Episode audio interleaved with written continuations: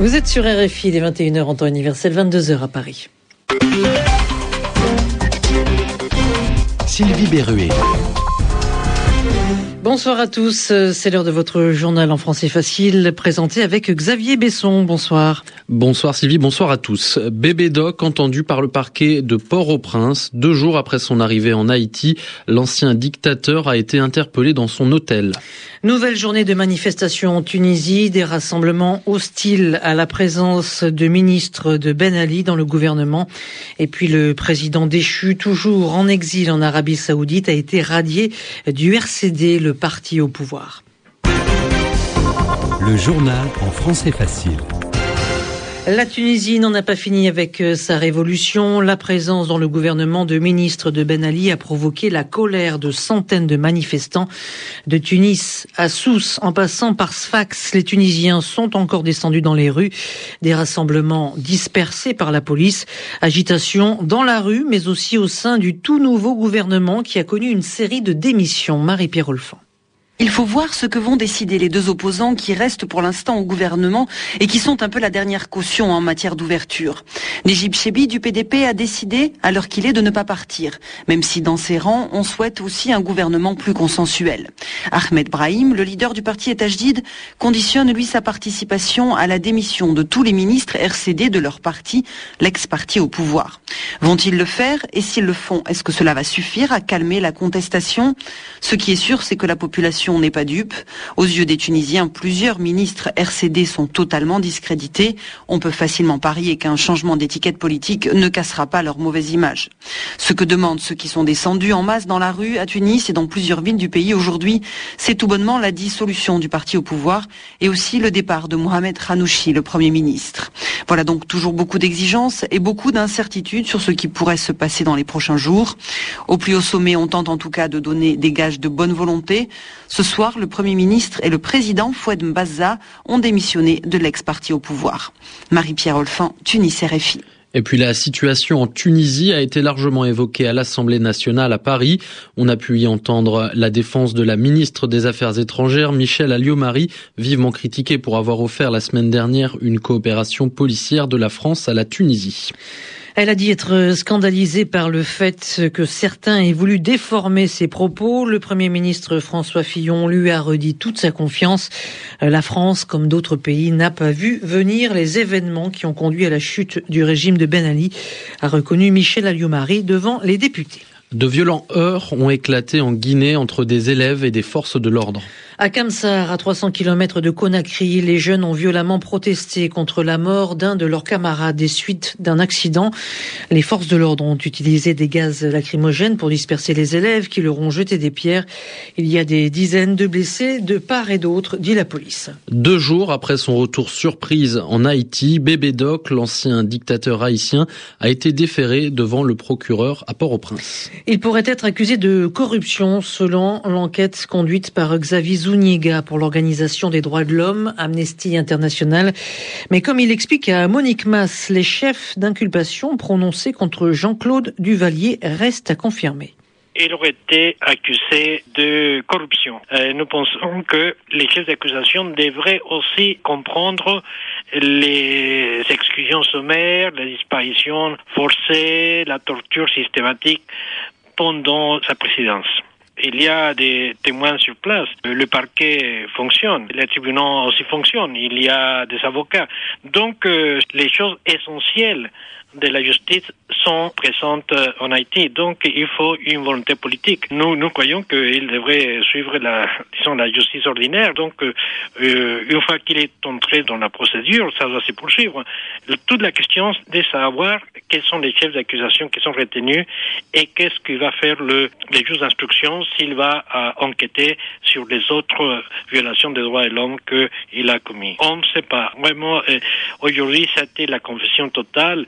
Euh, les images qui sont parvenues des, des Port-au-Prince, il y avait une caravane de, de, de voitures, euh, la police, des motos des journalistes. Là, je ne sais pas où est-ce qu'il est détenu. Voilà, Xavier Zuniga qui conduit une enquête pour Amnesty International. Il répondait à Monique Mass.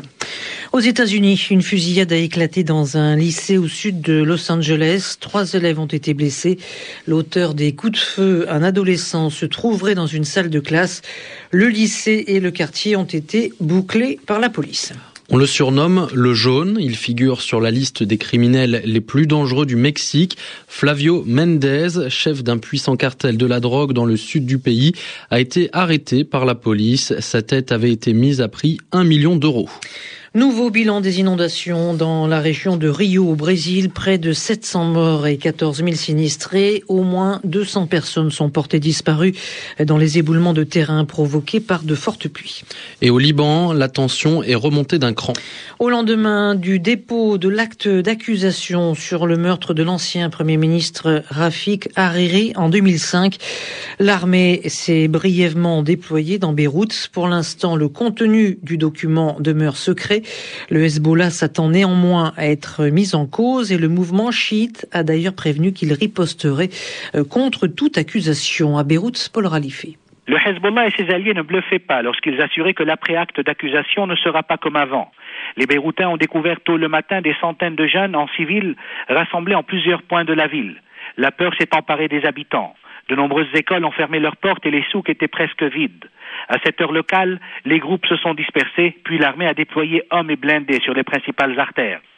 Cet étalage de force n'a duré que deux heures, mais il a suffi pour paralyser la ville toute la journée. Il s'est accompagné de propos fermes du chef du Parlement. Nabih Berri, un allié du Hezbollah, a affirmé à la presse que le Premier ministre Saad Hariri a eu tort de ne pas accepter le compromis syro-saoudien. Désormais, l'opposition n'accepte plus cet accord et veut négocier de nouveaux arrangements, a-t-il dit. Autre nouvelle inquiétante, la visite inhabituelle du chef d'état-major de l'armée libanaise à Damas. Le général Jean Ahouaji a été reçu par le président Bachar al-Assad et des chefs militaires syriens. Tous ces développements ont presque fait oublier aux Libanais la visite à Beyrouth du premier ministre turc et de l'émir du Qatar. Au lendemain d'un sommet qui les a réunis à Damas à Bachar al-Assad, les deux dirigeants tentent une médiation entre les protagonistes libanais. Mais ici à Beyrouth, on ne se fait pas trop d'illusions sur l'issue de cette mission de bons offices. Paul Khalif et Beyrouth, RFI. C'est l'attentat le plus meurtrier en trois mois en Irak. Un kamikaze a fait exploser une bombe à Tikrit, au nord de Bagdad. Au moins 50 morts et 150 blessés. L'armée américaine poursuit son offensive dans le nord-ouest du Pakistan. Cinq personnes ont été tuées dans le Waziristan par des missiles tirés par des drones, des, des, des avions sans pilote. Le Pakistan secoué par un très fort tremblement de terre, un séisme d'une magnitude 7,4 a secoué euh, le sud-ouest du pays la nuit dernière. On ne sait pas s'il y a des victimes. Des centaines de demandeurs d'asile afghans vivant en Australie pourraient être contraints de rentrer chez eux. Sydney a signé un accord avec Kaboul et cet accord permet à l'Australie de forcer des immigrés qui n'ont pas réussi à obtenir le statut de réfugiés à rentrer en Afghanistan. Georges Abou. C'est un tournant dans la politique migratoire de Canberra. Jusqu'ici, en dépit d'un débat intérieur de plus en plus marqué par l'hostilité à l'égard des réfugiés, jamais l'Australie n'avait pris de mesures véritablement coercitives pour obliger les gens à rentrer chez eux. Le ministre australien espère que l'accord aura un effet dissuasif sur les candidats à l'immigration clandestine. Compte tenu du contexte international, c'est douteux. En moyenne, une douzaine d'embarcations sont interceptées chaque mois par les gardes-côtes australiens. Tout cela se déroule dans une atmosphère de très vive tension dans le centre de rétention de Curtin, dans le nord-ouest du pays, les demandeurs d'asile sont soumis à des conditions de rétention qu'ils ne supportent plus, notamment en raison des délais considérables de traitement des dossiers. Selon les organisations humanitaires, à l'heure où nous parlons, sur quelques 1100 réfugiés retenus, plus de 300 Afghans y poursuivent une grève de la faim. Depuis lundi, ce centre est en ébullition. Plusieurs détenus se sont livrés à des actes d'automutilation. L'un d'entre eux a tenté de se suicider. Il est toujours hospitalisé. Et les réfugiés déclarent qu'ils sont déterminés déterminés à poursuivre leur mouvement. Ils ont écrit leurs revendications sur un tableau. C'est la liberté ou la mort. En France, ce, pourrait, ce, procès pourrait devenir le symbole de la lutte contre l'homophobie. L'homophobie, c'est la haine des homosexuels et en région parisienne, quatre hommes comparaissent devant la justice. Ils sont accusés d'actes de torture et de barbarie. Ils avaient torturé et laissé pour mort un jeune homme de 28 ans. C'était en 2006. Le jeune homme sortait d'un bar homosexuel à Paris. C'est la fin de ce journal en français facile. Merci à vous de l'avoir suivi. Merci Xavier. Très bonne soirée. Il est 22h10 à Paris. Thank you.